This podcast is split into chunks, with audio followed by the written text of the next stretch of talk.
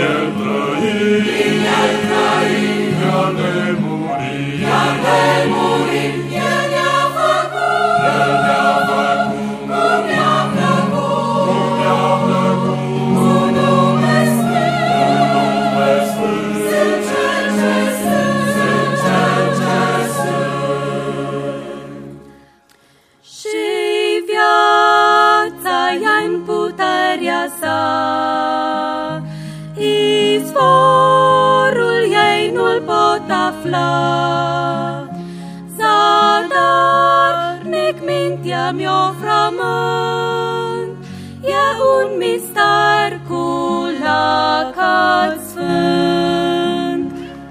Dumnezeu, Dumnezeu, e Tatăl meu, e Tatăl meu, trăim, prin-el trăim, iar de murit, chiar de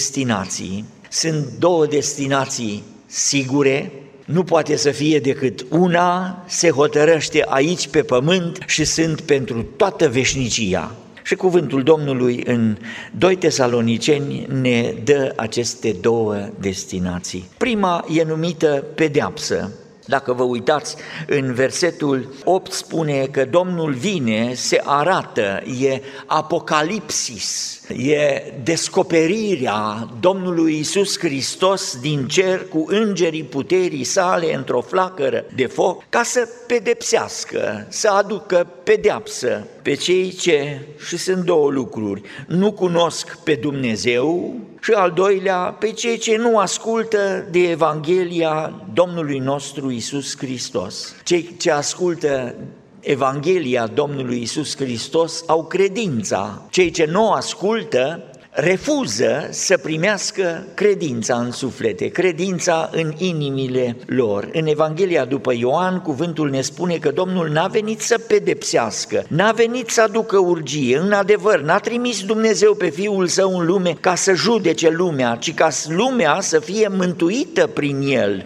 Dar Ascultați versetul 36. Cine crede în Fiul are viața veșnică, dar cine nu crede în Fiul nu va vedea viața, ci mânia lui Dumnezeu rămâne peste el. Prima parte a predicii e despre pedeapsă, despre mânia lui Dumnezeu peste cei care nu cred. Aici sunt două laturi caracteristice a celor care sunt în păcat, care nu cred, nu cunosc pe Dumnezeu și nu ascultă Evanghelia. La Matei, la capitolul 13, la versetul 41, cuvântul spune tot despre evenimentul venirii Domnului. Fiul omului va trimite pe îngerii săi și ei vor smulge din împărăția lui toate lucrurile care sunt pricină de păcătuire și pe cei ce săvârșesc fără de legea. Nu numai că nu cunosc cuvântul, nu cunosc pe Domnul și nu ascultă Evanghelia mântuirii, dar iubesc și săvârșesc fără de legea.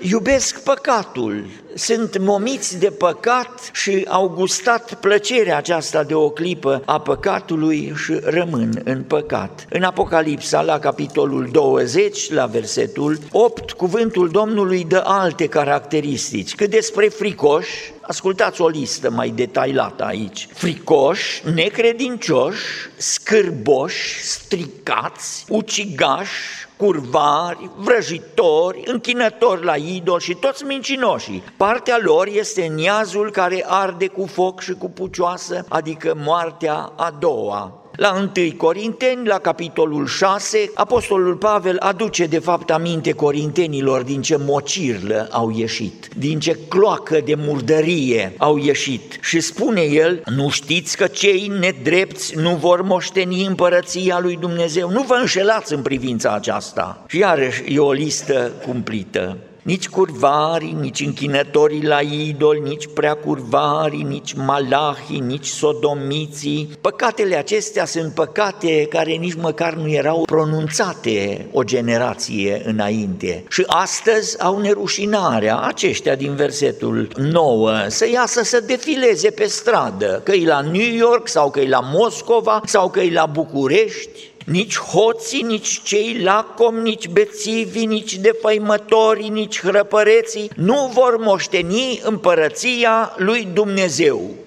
Lucrul acesta e făcut clar în cuvântul Domnului. John Wesley a predicat, a avut o predică și a rămas vestită. Predica sa despre iad și o împarte în trei părți. Prima e ce vei pierde dacă ajungi acolo, a doua ce vei simți când ajungi acolo și al treilea cu cine vei fi dacă ajungi acolo. O împărțeală foarte logică a subiectului și la fel când ajungem să vorbim despre rai, despre partea a doua. Ce câștigi dacă ajungi acolo? Ce vei simți dacă ajungi acolo? Și cu cine vei fi acolo? John Wesley a predicat foarte clar și simplu. Ce vei pierde dacă ajungi acolo? Când mori și n-ai credința în Domnul Isus Hristos, deja pierzi orice plăcere, pierzi orice satisfacție, orice părtășie cu alții, orice bucurie, orice legătură cu Dumnezeu, a intrat într-o stare de pierzare veșnică. Cuvântul pe care îl spune în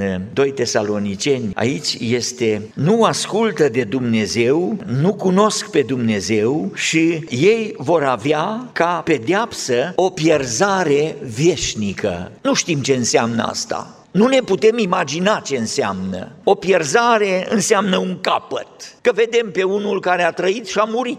Dar ce înseamnă o pierzare veșnică? Să mai moară și în secunda următoare, să moară și în ora viitoare, să moară și peste o zi, să moară, să moară continuu, pierzare veșnică. E una din expresiile de enigmă ale iadului. E pierzare continuă, moarte continuă, moarte veșnică. Ce simți acolo? Cuvântul spune că viermele nu moare acolo. Nu știm ce viermi sunt aceștia, dar viermele e vorba de viermele care lucrează și se hrănește din cadavre, din corpuri în degradare, corpuri în putrefacție. O putrefacție veșnică și viermele nu moare. Și nici lucrul acesta nu-l putem înțelege. Putrefacția continuă, o conștiință care roade, scrâșnirea dinților, o stare de remușcare stare permanentă, o stare de delir în coșmarul acesta, un chin și chinul acesta este real. Au venit și au spus chinul acesta nu este real și focul nu poate să fie real. E un foc imaterial și chinul e imaterial. Nu există așa ceva, foc imaterial și un chin imaterial. Când au venit acum două secole cu ideile acestea, ateii și-au sau uh, liberalii, n-am știut ce înseamnă foc ireal și foc imaterial. Dar astăzi înțelegem mai bine, pentru că avem limbajul acesta, foc virtual, ai spune. Că ne uităm la televizor și vezi focul, dar nu te arde și vezi că se chinuie, dar nu te doare. Vă aduc aminte, Luca 16, bogatul care a ajuns în iad, ce spune? Părinte Avrahame, dai voie lui Lazar, grozav mă chinui în văpaia aceasta. E văpaie ireală? E văpaie virtuală? Dai voie murdarului care stătea la poarta mea și la care nici nu mă uitam. Dai voie să-și moaie degetul în apă, măcar un strop în văpaia în care sunt. Nu, nu imaterial, nu ireal. Focul e adevărat, setea e adevărată, chinul e real, iadul e adevărat. pedeapsa lui Dumnezeu pentru cei ce nu cred, pentru cei ce refuză Evanghelia, pentru cei ce iubesc păcatul, pentru cei ce se desfată și se bălăcesc în fără de legile lor și lasă gândirea lor să fie captată și captivată de cel rău și toți demonii iadului în sufletul lor. Duceți-vă de la mine, blestemaților în focul cel veșnic, spune cuvântul, care a fost pregătit nu pentru voi, ci pentru diavolul și îngerii lui. Aici e vorba de un chin real. Ce ai să simți? Cu cine vei fi acolo? Anturajul e groaznic, anturajul cel mai abject. E vorba de întunericul de afară, e vorba de o separare de Dumnezeu în chinul și în suferința pe care Dumnezeu o are pe cei care singuri n-au vrut să iasă din blestem au rămas sub pedeapsa aceasta a focului veșnic. E vorba, descrierile în cuvântul lui Dumnezeu. Sunt iazul de foc care arde cu pucioasă, e vorba de focul care nu se stinge, e vorba de plânsul și scrâșnirea dinților, e vorba de întunericul veșnic. Cuvântul Domnului nu minte, și niciunul n-a vorbit mai clar, mai răspicat, mai deschis despre iad ca și Domnul Mântuitorul, care n-a venit să pedepsească, ci a venit să aducă mântuirea, nu să sperie pe oameni, ci să vină la mântuire. Dacă mâna te face să păcătuiești, taie mâna. Dacă ochiul te face să păcătuiești, scoate ochiul, spune. E mai bine să intri în împărăția lui Dumnezeu fără mână, fără ochi, decât să pieri în gheienă, în gunoiul cosmic și veșnic al universului acestuia, în pierzarea pe care Dumnezeu a pregătit-o pentru cei ce nu-L primesc pe Domnul ca mântuitor. În Isaia, cuvântul Domnului spune să se lase cel rău de calea lui. Să se lase cel rău de calea lui și cel păcătos de fără de legea și păcatele lui, să vină la mine, la Dumnezeu care nu obosește iertând, veniți la mine și să ne judecăm, zice Domnul, și dacă vor fi păcatele voastre, cum e carmazinul roșii în vopseaua aceea care nu iese, nu se mai scoate, chiar așa să fie, le voi face albe ca zăpada. Dumnezeu care poruncește, Dumnezeu care imploră, Dumnezeu care vrea pocăința, Sângele are putere, sângele Domnului Isus Hristos, Harul lui Dumnezeu are putere să dea iertare și să dea viață veșnică tuturor oamenilor.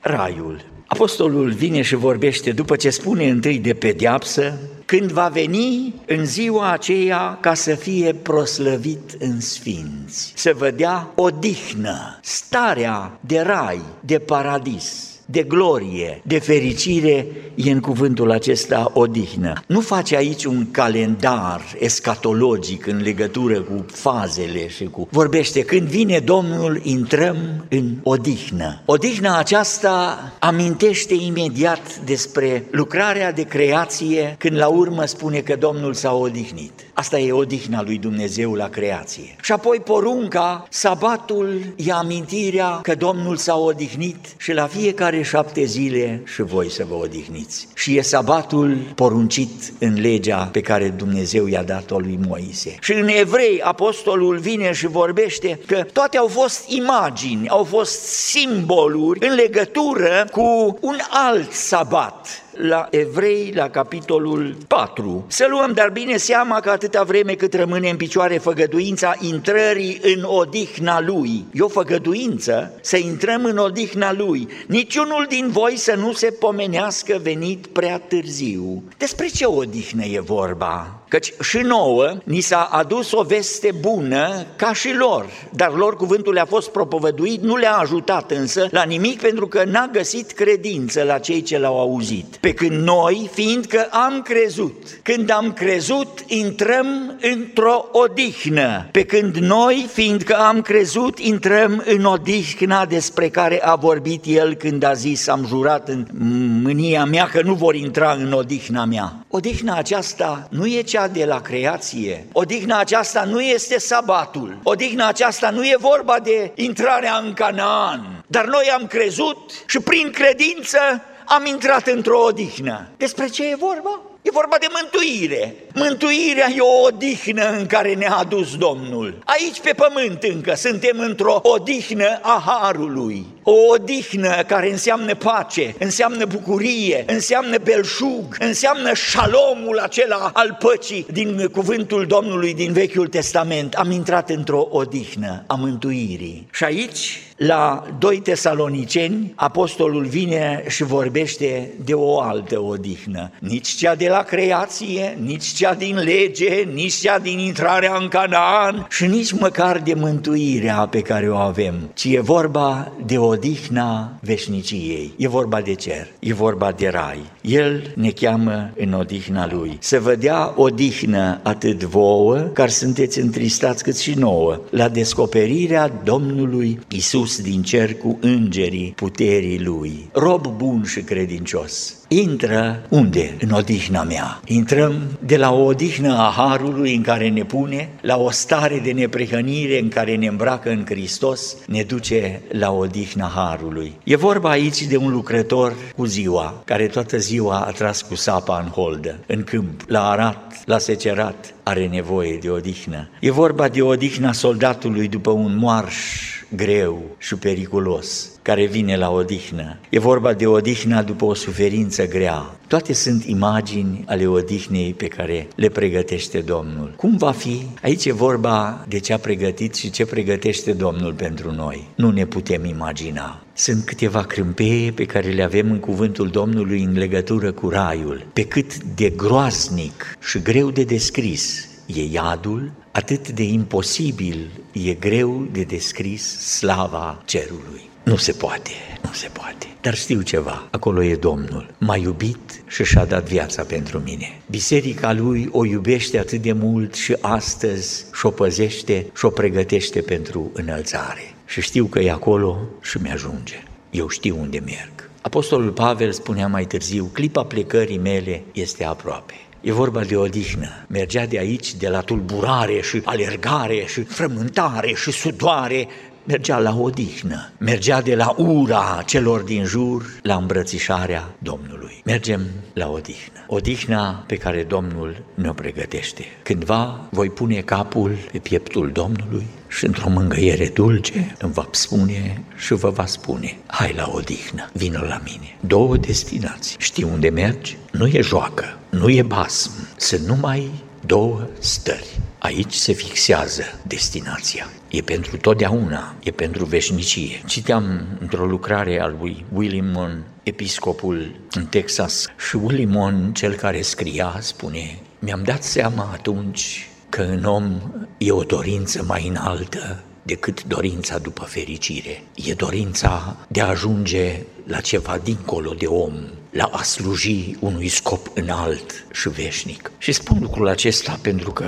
știu că în dimineața aceasta aici sunt unii care nu au încheiat încă legământ cu Domnul, încă nu și-au predat viața Domnului, încă n-au simțit sângele Domnului Isus cum le curăță viața, cum le curăță mintea. Dar dacă e cineva aici care vrea să renunțe care vrea să iasă din cloaca păcatului și din pierzare și vrea să renunțe la confortul acela înșelător pe care diavolul îl dă și la plăcerile de o clipă pe care le lumea le are. Dacă e cineva care vrea, vă ofer cuvântul lui Dumnezeu de făgăduință sfântă. Cine vine la mine, nu-l voi izgoni afară. Și sângele Domnului Isus Hristos are putere și astăzi să-ți mântuie viața, să-ți curățească inima, să-ți dea pecetea aceea sfântă a Duhului în inimă și să fii transferat de la destinația aceea a morții, a iadului, a focului, a suferințelor eterne, a pierzării fără capăt, din care să ajungi și să vrei vrei să se termine odată,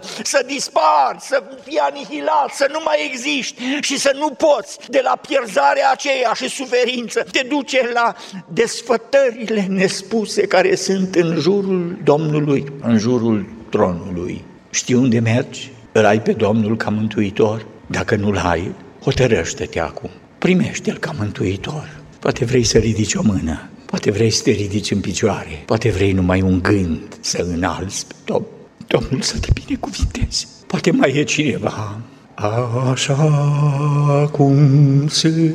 Poate dintre tineri e cineva care încă nu s-a hotărât pentru Domnul.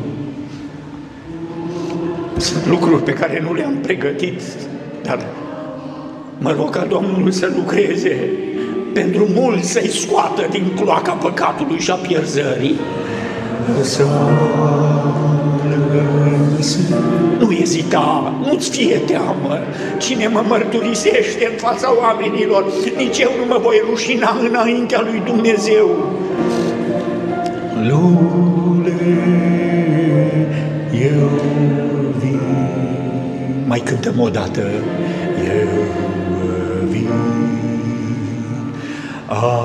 Așa. Mai e cineva care vrea să-L urmeze pe Domnul și să-L primească ca mântuitor? Dintre tineri care încă nu s-au hotărât pentru El. Faceți din ziua de astăzi zi de sărbătoare, zi de glorie, zi de preamărire a Domnului.